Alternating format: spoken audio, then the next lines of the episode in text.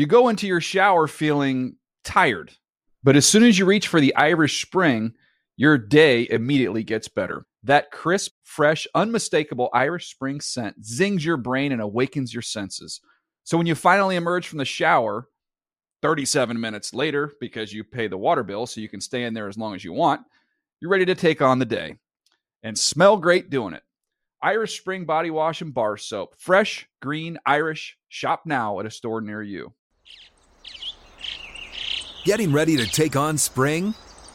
Make your first move with the reliable performance and power of STIHL battery tools. From hedge trimmers and mowers to string trimmers and more, right now you can save $50 on select battery tool sets. Real STIHL. Offer valid on select AK system sets through June 16, 2024. See participating retailer for details. When you buy Kroger brand products, you feel like you're winning. That's because they offer proven quality at lower than low prices. In fact, we guarantee that you and your family will love how Kroger brand products taste, or you get your money back. So next time you're shopping for the family, look for delicious Kroger brand products because they'll make you all feel like you're winning. Shop now, in store, or online. Kroger, fresh for everyone. And now, Move the Sticks with Daniel Jeremiah and Bucky Brooks. Hey everybody, what's going on? DJ Bucky here on Move the Sticks. Got a lot to get to today. Of course, uh, we've got life that we've got to get to today. Bucky, both Bucky and myself, we've got uh, some workers at the house right now uh, fixing some problems, but we're still squeezing in the pod here. Buck, how you doing, bud? Man, I'm good. I'm uh, excited coming off of that uh, Super Bowl. Some people would say a very boring Super Bowl. I found it very um, thrilling and compelling to watch. So I can't wait to talk to you about that. And you know, like as you said, you tweeted it out right after the game. It is draft season. Let's go. Oh yeah, no, it, I'm I'm fired up, man. It's uh, the uh, combine list will be coming out probably later this week to get a chance to to start digesting all those names and I've been cranking on offensive guys here. i my goal is at the end of the week to be done with uh, all the receivers, running backs, quarterbacks, tight ends, so all the skill position players. And then uh, hopefully we get a chance here, maybe even on another podcast this week, to uh, start jumping into some of those guys and, and discussing what we see from that group. But uh, before we get there, Buck, I do want to get your thoughts on the Super Bowl because I had a chance with the PBU with Rhett to, to go through this yesterday. And we've talked offline, but I want to get some of your thoughts on the air here.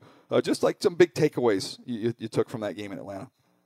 Um, I think the biggest takeaway that I have when I think about the Patriots, um, it is not about the collection of talent, but it's about putting together the right complementary pieces to build the best team. And when I look at them, uh, the pieces of the jigsaw puzzle just fit. And even though on the outside there have been times where you say, man, I just don't know how they're able to win with this roster. When you look at their individual players, some of the players you're like, man, this guy is not a high level player. But for them in their system and the way that they use them, surrounded by the people that they have, they have been able to elevate a number of dudes. And then when you have a coaching staff that is versatile and you have high IQ players, it allows you to be multifaceted. And I think what we've seen is their multiplicity gives them an opportunity to win each and every week, each and every year. And no matter what we say about the Patriots that they can't get it done, they will always be a team that we have to con- consider one of the contenders until the Bill Belichick era is done. I think there's an interesting uh, contrast, and it's been uh, fleshed out a little bit on Twitter. Um, but the the thought process of most championship teams is this is what we do best. We will do what we do best and uh, and we will win or lose with what we do best. And the Patriots have taken the philosophy of we will find out what you do worst. We will make you make you play in such a fashion and style because we can conform and contort and be versatile enough to play every style of game, every type of scheme. So we're instead of doing what we do best, we're gonna we're gonna do what you you cover worst, what you can't stop, and, and what you struggle to do. Uh, they they play on that side of thinking versus doing what we're going to do. It's a definitely an interesting twist on things. I know if we had to compare it to pitchers, uh, the LA Rams are more like a Mariano Rivera. Like yeah. they're going to throw the this. Is what we do. That's Two all pitches. they're going to throw. They're going to do it over and over again. Whereas the Patriots are more like a Greg Maddux. They have a wide array of pitches that they can get you out with. The fastball may not be the best fastball, but because they have so many other things that they throw at you, you're always confused by what is coming down the pipe. And I think the Patriots win because of the level of confusion and hesitancy that they are able to create in the minds of not only the players, the opponent's players, but in the minds of the opposing coaches.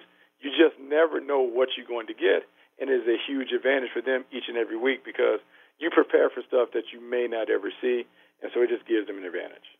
I want to get your thoughts on this. I, I try and do this every year, and, and, normally we discuss it on the pod. I don't know if we've done it every year, but uh, I always, at the end of the year, like to look at a team that won it all. And look, there's lessons we can take from any number of teams in the NFL that have had some success this year. But I always like to come up and try and just get five takeaways that can help us on the personnel side, not only with drafting and building a team, but building an organization. And so here are the five lessons that I, I learned from this New England Patriots team, Buck. Uh, we've touched on some of this, but toughness matters. Um, just don't bring tough players. Don't bring players into your building that lack toughness. They don't do that. They don't make exceptions. If you're not tough, um, you're not going to be a New England Patriot. Number two, the offensive line coach outside the head coach is the most important coach on your roster. You talk about toughness, they set the tempo for your team. They protect your most important asset. They provide that physical presence in the run game. And that group is kind of the lifeblood. And I, look, not, that's even not just the Patriots. I think you can look over at the Rams, and Kromer's one of the best in the, in the business over there, and look at the success they've had. Number three, versatile linebackers. Uh, we always talk about run, cover, and hit, um, and uh, run, and then also run, cover, and blitz. And I think when you look at their linebackers having some pass rush experience, guys that can play inside, outside, that versatility allows you to morph and, and put guys in different spots. And when you are rushing the passer, you're not really uh, rushing the passer with an off the ball linebacker. You're rushing the passer with somebody that actually has a little bit of experience uh, coming off the edge uh, at, in college. I think that's huge. Number four, the value of the inline tight end. Um, I saw the, the Patriots bludgeon people in the run game with Gronk, and then you saw in this game when they needed the two biggest pass plays really of the game for the Patriots, they were both on Gronk getting him on a linebacker. And the reason that he's got a linebacker covering him is because they ran the ball so dang much um, that, that you can't you can't put a skill player, you can't drop a safety down over him, or he's gonna he's gonna mow him off the ball, and you're not gonna be able to stop the run. So that value of a true two-way inline uh, wide tight end, and finally, lastly, um, investing in special teams, not just in your punter and your kicker, but uh, I look at a guy like Matt Slater. If you get somebody that is a pro, um, that is a dominant coverage player, that's worth something. There's a reason why the Patriots always take those guys way higher in the draft than people think, because that is hidden yardage, man. When you're pinning guys inside the 10 because you've got an excellent, not only a punter, but a coverage player to get down there, that is huge. And they've made an investment in that in that role in that position for quite some time. They absolutely have. I believe in all of those takeaways that you have talked about. Like the toughness is definitely something that we have to talk about. Um, the, the you know you can knock their methods um, in terms of them practicing outside or practicing with wet balls or some of the things that they do. They condition maybe more than any other team in an old school fashion, but that team is tough mentally and physically. Uh, the offensive line, the way that Dante Scarnecchia was able to kind of put this group together they took on any and all comers, especially down in the playoffs, and they dominated and controlled the point of attack. They were able to impose their will with the running game while protecting Tom Brady. Uh, I think that matters. You talked about the tight end and how Rob Gronkowski, even though he is not necessarily the player that he once was, he is still a dominant player because he sets the edge in the running game, and there's value to that. So those things certainly matter. I think I would add um, – something to it when it comes to the quarterback. You have to have a franchise quarterback, not because you need to lean on him all the time, but when you need him. Yep, Tom Brady didn't have his best stuff in Super Bowl 53, and he hasn't been at his best throughout the year. But whenever the Patriots have needed him in a timely situation, in a critical situation, they could give the ball to him and trust that number 12 would get it done. And so, as much as we talk about building around the quarterback, yes, you want to build a team around the quarterback and make sure that the quarterback is elevated. But I think the Patriots demonstrate that you want to be balanced enough where you don't have to lean on the quarterback all the time, but just when you need him. And I think that is something that I'll take away from it. That if I'm building a team, I want to make sure that I have all the other pieces in place where, look, some games we may not need Tom Brady to be at his best, but when we do need him in game, he can do it. And I think the Patriots have built a balanced team that is not necessarily wholly dependent on the quarterback, but if they do need to depend on the quarterback, the quarterback still can come through. Yeah, it's kind of like in case of emergency break glass. That's kind of what you what you need a quarterback for in that situation. But I, I think you mentioned it there. I mean, this is a complete team. Um, Brady, people say, you know, Brady's so upset. People say he's slipping and da da da. He is slipping. He's not the same Tom Brady that he was five years ago. But like Bucky said, he's he's somebody that when you get in those big moments, he finds a way to elevate his play and elevate his game. And they can kind of they can kind of use all their other avenues to get where they need to get. And then once you get to clutch time, he's he is to go back to your baseball reference. He is your Mariano Rivera. He can kind of close it out for you. Um, I, I, want to transition a little bit here, Buck. Um, I don't know that I don't know we've had a more fascinating player um, on our evaluation than what we have with Kyler Murray at Oklahoma. Um, we'll see. I know the interview. Uh, did you get a chance to see the interview with Dan Patrick? It was extremely awkward and uncomfortable. Uh, I, I, don't know why they put him out there for that. Well, first of all, what was your take on that? Did you get a chance to see it? I get a chance to see it, and I know he was just kind of like uncomfortable. He couldn't really like you would think that someone who is kind of juggling both responsibilities, where I'm gonna play baseball or football, would have a more kind of like cookie cutter answer for when that comes down the pipe. And the fact that he couldn't really address it or kind of give uh, insight on what he's thinking, where his love, where his passion is, to me, it's a little concerning because if I'm a scout now, I'm a football scout, and I'm looking at Kyler Murray, the one thing that I want to know is and where does football kind of rank? Are you a football player that is kind of masquerading as a baseball player?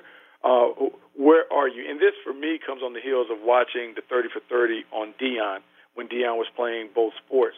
I just kind of want to know that if we take you with a high pick, you're going to be invested in being the best football player that you can be. And right now, Kyler Murray hasn't given me that sense all the way. It is 100% locked into being an outstanding football player, better yet, an outstanding quarterback. So I, have talked to some teams, Buck, and uh, you know how this process works. A lot of the decision makers haven't even got to him yet, haven't done him, haven't finished him. Uh, a lot of the area scouts have that have gone in there and done some work on him. And the reports that I get back, you know, in terms of just can he play and the playing ability, and I have my own thoughts on that, as do you. Um, but I, I don't get I don't get from people saying this guy can't play at the next level. I don't get that at all uh, there seems to be a pretty strong consensus that even at five nine, um, this guy is dynamic. He can find a way to get it done, and he's he's interesting. He's very interesting. So I brought up this point and posed it on Twitter. You tell me. You tell me if I'm crazy. Um, I, I, think Kyler Murray is in a unique situation. I, I think you got to go back to John Elway to find. And I know he's not the mm-hmm. consensus number one pick, but if he's getting feedback from all these different teams that there is significant interest in him as a first round pick with a handful of teams in the market for quarterbacks he can pick which team he wants to play for. All he's got to do is tell the other 31, I'm not meeting with you. I'm not working out for you. I will not play if you draft me. I will go play baseball. So if you want to spend a first round pick on me, go ahead. But I want, I'm going to play for the A's. He has all the cards. If he wants to go play for the Miami Dolphins and wants to live in Miami and be in the sun and be down there and that's where he wants to be, he can make that happen because he could get together with the Dolphins. And I know this might fly in the face of NFL. Probably wouldn't want us talking about this, um, but I don't see why he couldn't force his way to a team. Am I crazy? It is interesting, like the way the situation plays out, because I do believe you're right with him having all the cards. He certainly can dictate the terms in terms of what team would I like to play for, what coaching staff, what scheme would be the best for me to be able to kind of maximize my talents as a dual threat quarterback. I think Kyler Murray is in that John Elway scenario where he can say, "No, I'm not going to work out for you. I'm not going to do anything at the combine. I'm only going to meet with this hand, these handful of teams, and I'm going to let it play out because baseball is always a trump card that he can use." Yeah, I, I just think it'd be it'd be fascinating to see where where would you want to go. I mean, um, you've got uh, you've got a New York team there with the Giants. I don't know if he fits into what they're looking for, what they want, but you've got Jacksonville, who I think makes a lot of sense uh, for you just need your quarterback to go out there with their with the talent they have on the defensive side of the ball. Hopefully, they get Leonard Fournette uh, back playing at a high level, get healthy on the offensive line. Hey, we just need you to go make some plays. We need to make five, six plays a game, and we can go win. That would be one I would keep an eye on. And then mention Elway. I mean, it'd be so ironic if uh, if if Elway got a player to use the same card that he used uh, as a dual dual sport guy uh, to get his guy, and, and maybe it would be Kyler Murray. I just think that would be it would be a fascinating situation to monitor and to watch. But I can't recall a player having this type of leverage uh, that he possesses. And I had other people reach out to us. Oh, if the, but if, if you if they convince uh, you know a team convinces him that they're going to take him, then they wouldn't have to spend a first round pick on him. Then they could just take him. I said, yeah, no. Kyler Murray's camp would tell him, you don't take me in the top ten, then I ain't going. coming. So they still have all the cards. He's, he can he continues to have all the cards because of the baseball thing that is in uh, play. The contract, the money, the money will probably be more significant in baseball as we get closer and closer to his report date in March. Um, I think the big thing for Kyler Murray, and I think it's really important for him and his his team, his agents, his advisors, or whatever, as they're looking down the pipe, it is more important than ever for quarterbacks to be surrounded by the right things. Um, we talked about play callers, um, scheme, uh, the people around them on the perimeter.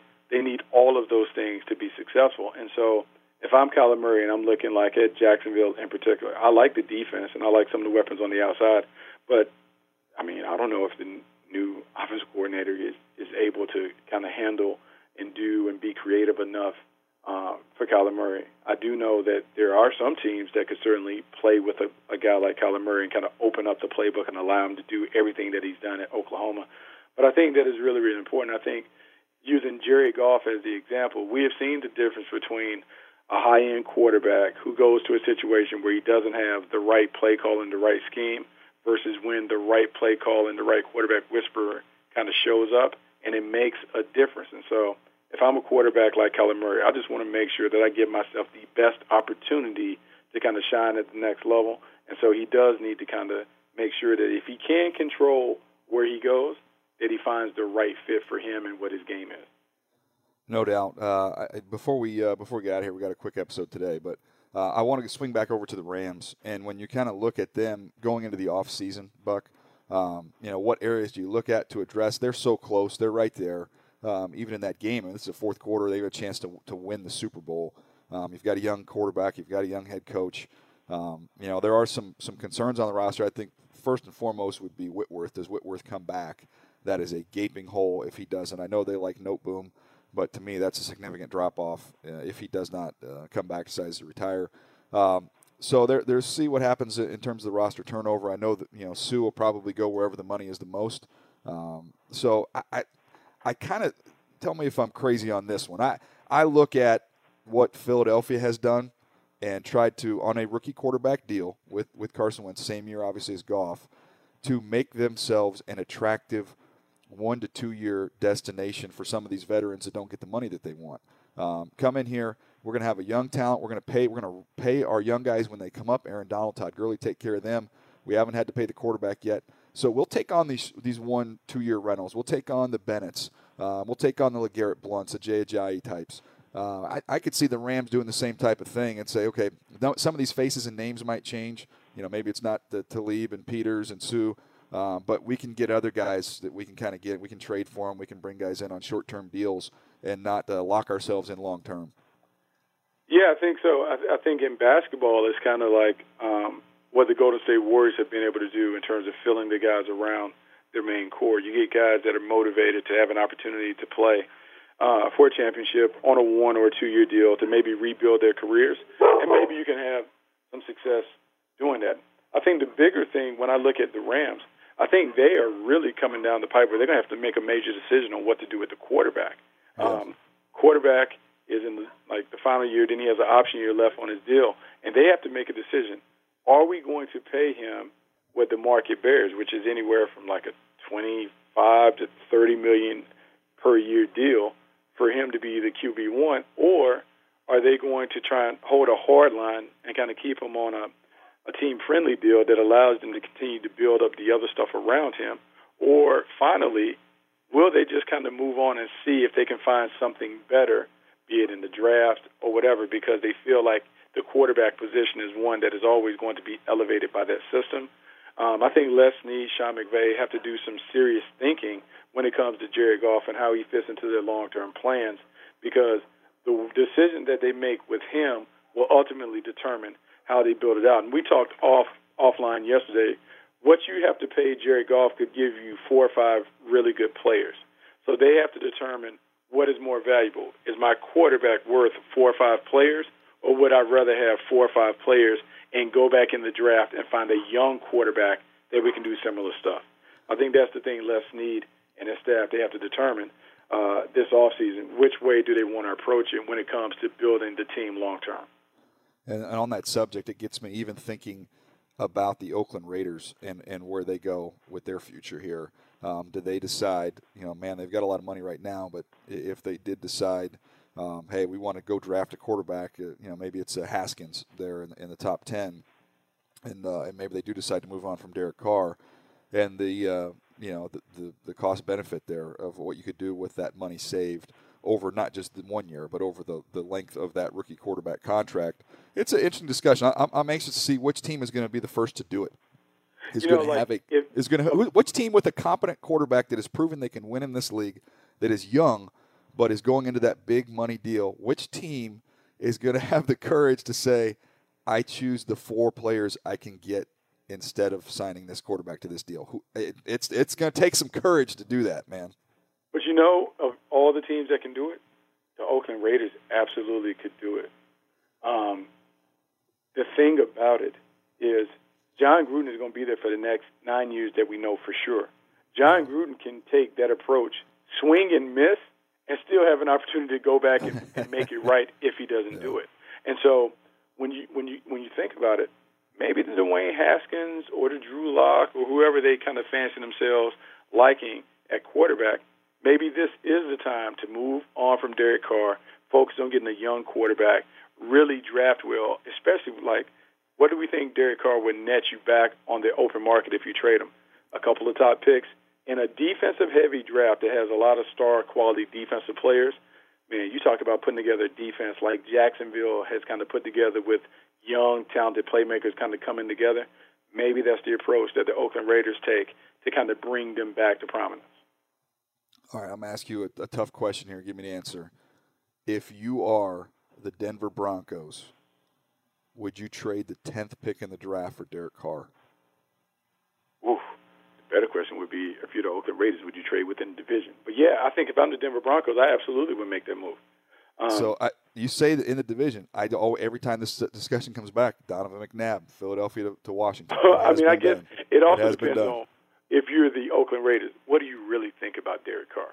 Because if you don't think he can come back to bite you, then you absolutely make the move. You don't worry about it. Like the Philadelphia Eagles, they didn't think that Donovan McNabb would come back to bite him, and they, they were proven right because he never necessarily did anything when he left Philadelphia. So, yeah, I think it's more the evaluation that the Raiders have on Derek Carr, how they view him, how they view him compared to others in the league, could lead them to do it. And then if you're the Denver Broncos, what you're weighing is – what is Derek Carr at his best versus what Case Keenum is at his best. And I think we always say that Derek Carr is a, a lot more, a lot more in it juice, a lot more juice.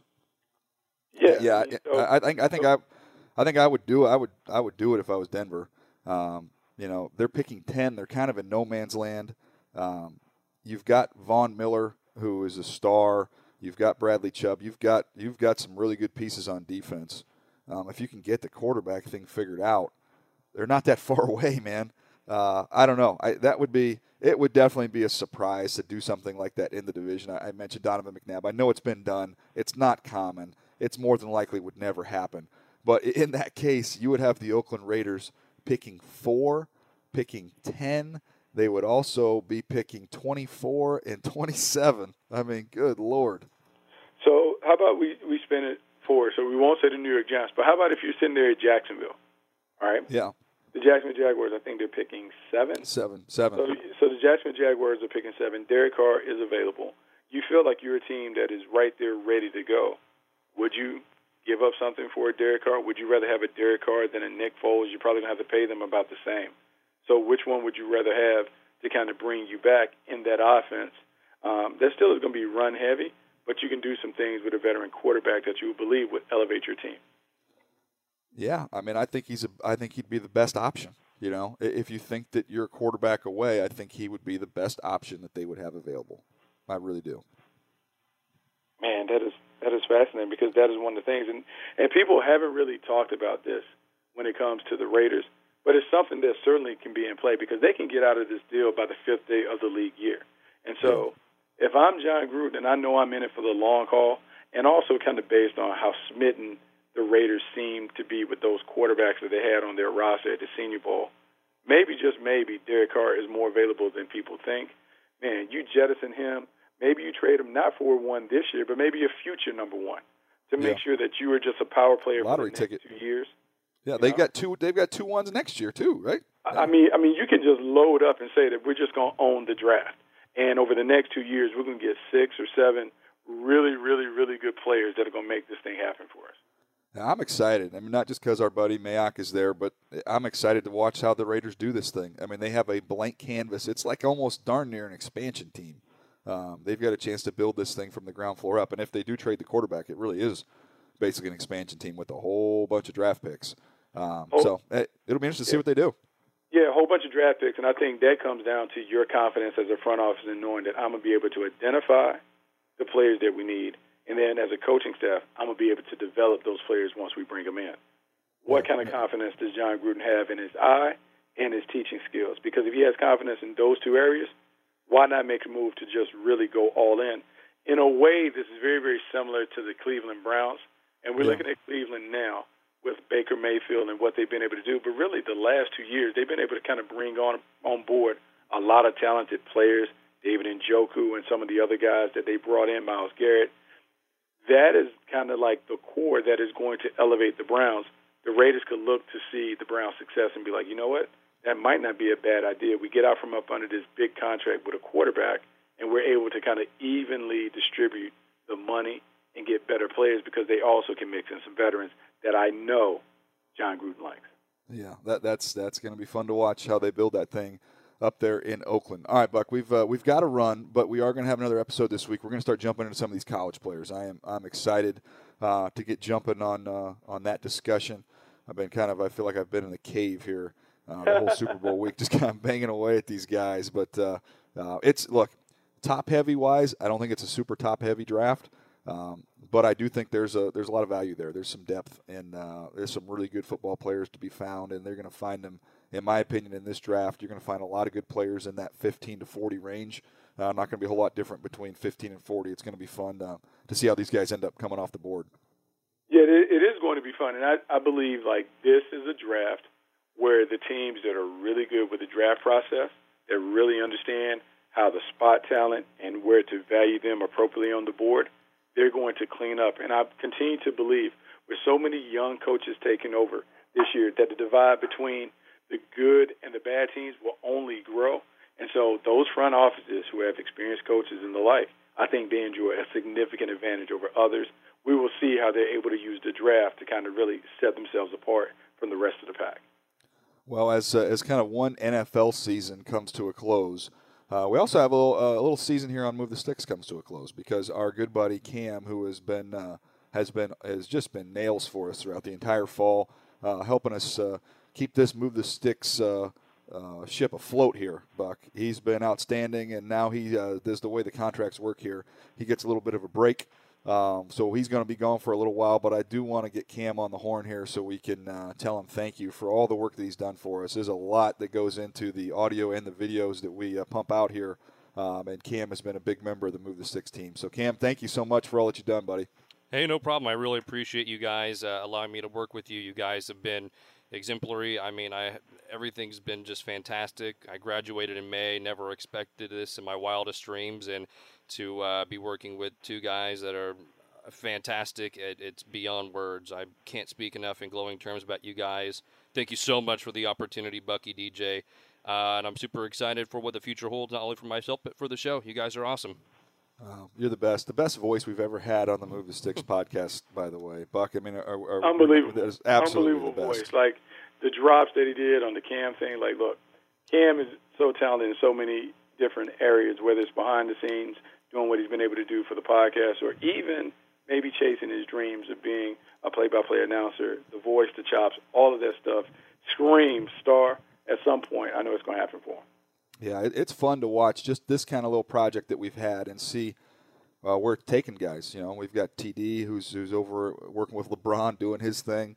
Uh, we've got Sully who's moved on to greener pastures and he's doing his thing uh, over there at Yahoo. We've got guys all over the map. We've you know I go to these All Star games and you'd be shocked at the number of young scouts that come up to to me and Bucky and tell us, you know, hey, we, you know, I listened to your show. I was a part of the the draft contest you guys did. It, it's just it's cool. You know, we've got our we've got a nice niche here in the football world, and it's fun to see this kind of community that we've built, and it's a tight knit group, and and everybody goes on to bigger and better, and we couldn't be happier. So, uh, it, Cam's Cam's one of the one of the good ones. So we're excited for you, Cam. Hopefully, we see you back here soon. Uh, if not, we know you're going to go on and, uh, and, and tear things up. So good job, buddy. Hey, certainly, gentlemen. Thank you guys so much. All right, there you go. That's going to do it for us today, Buck. Anything else you want to add uh, before we get out of here?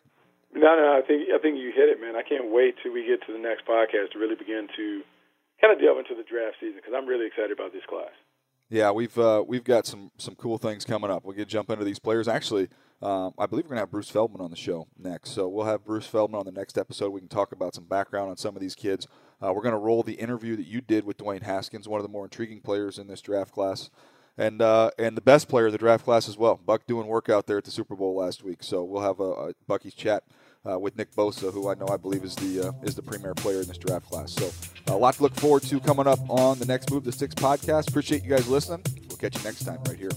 Thanks for downloading Move the Sticks with Daniel Jeremiah and Bucky Brooks. For more, go to nfl.com slash podcasts.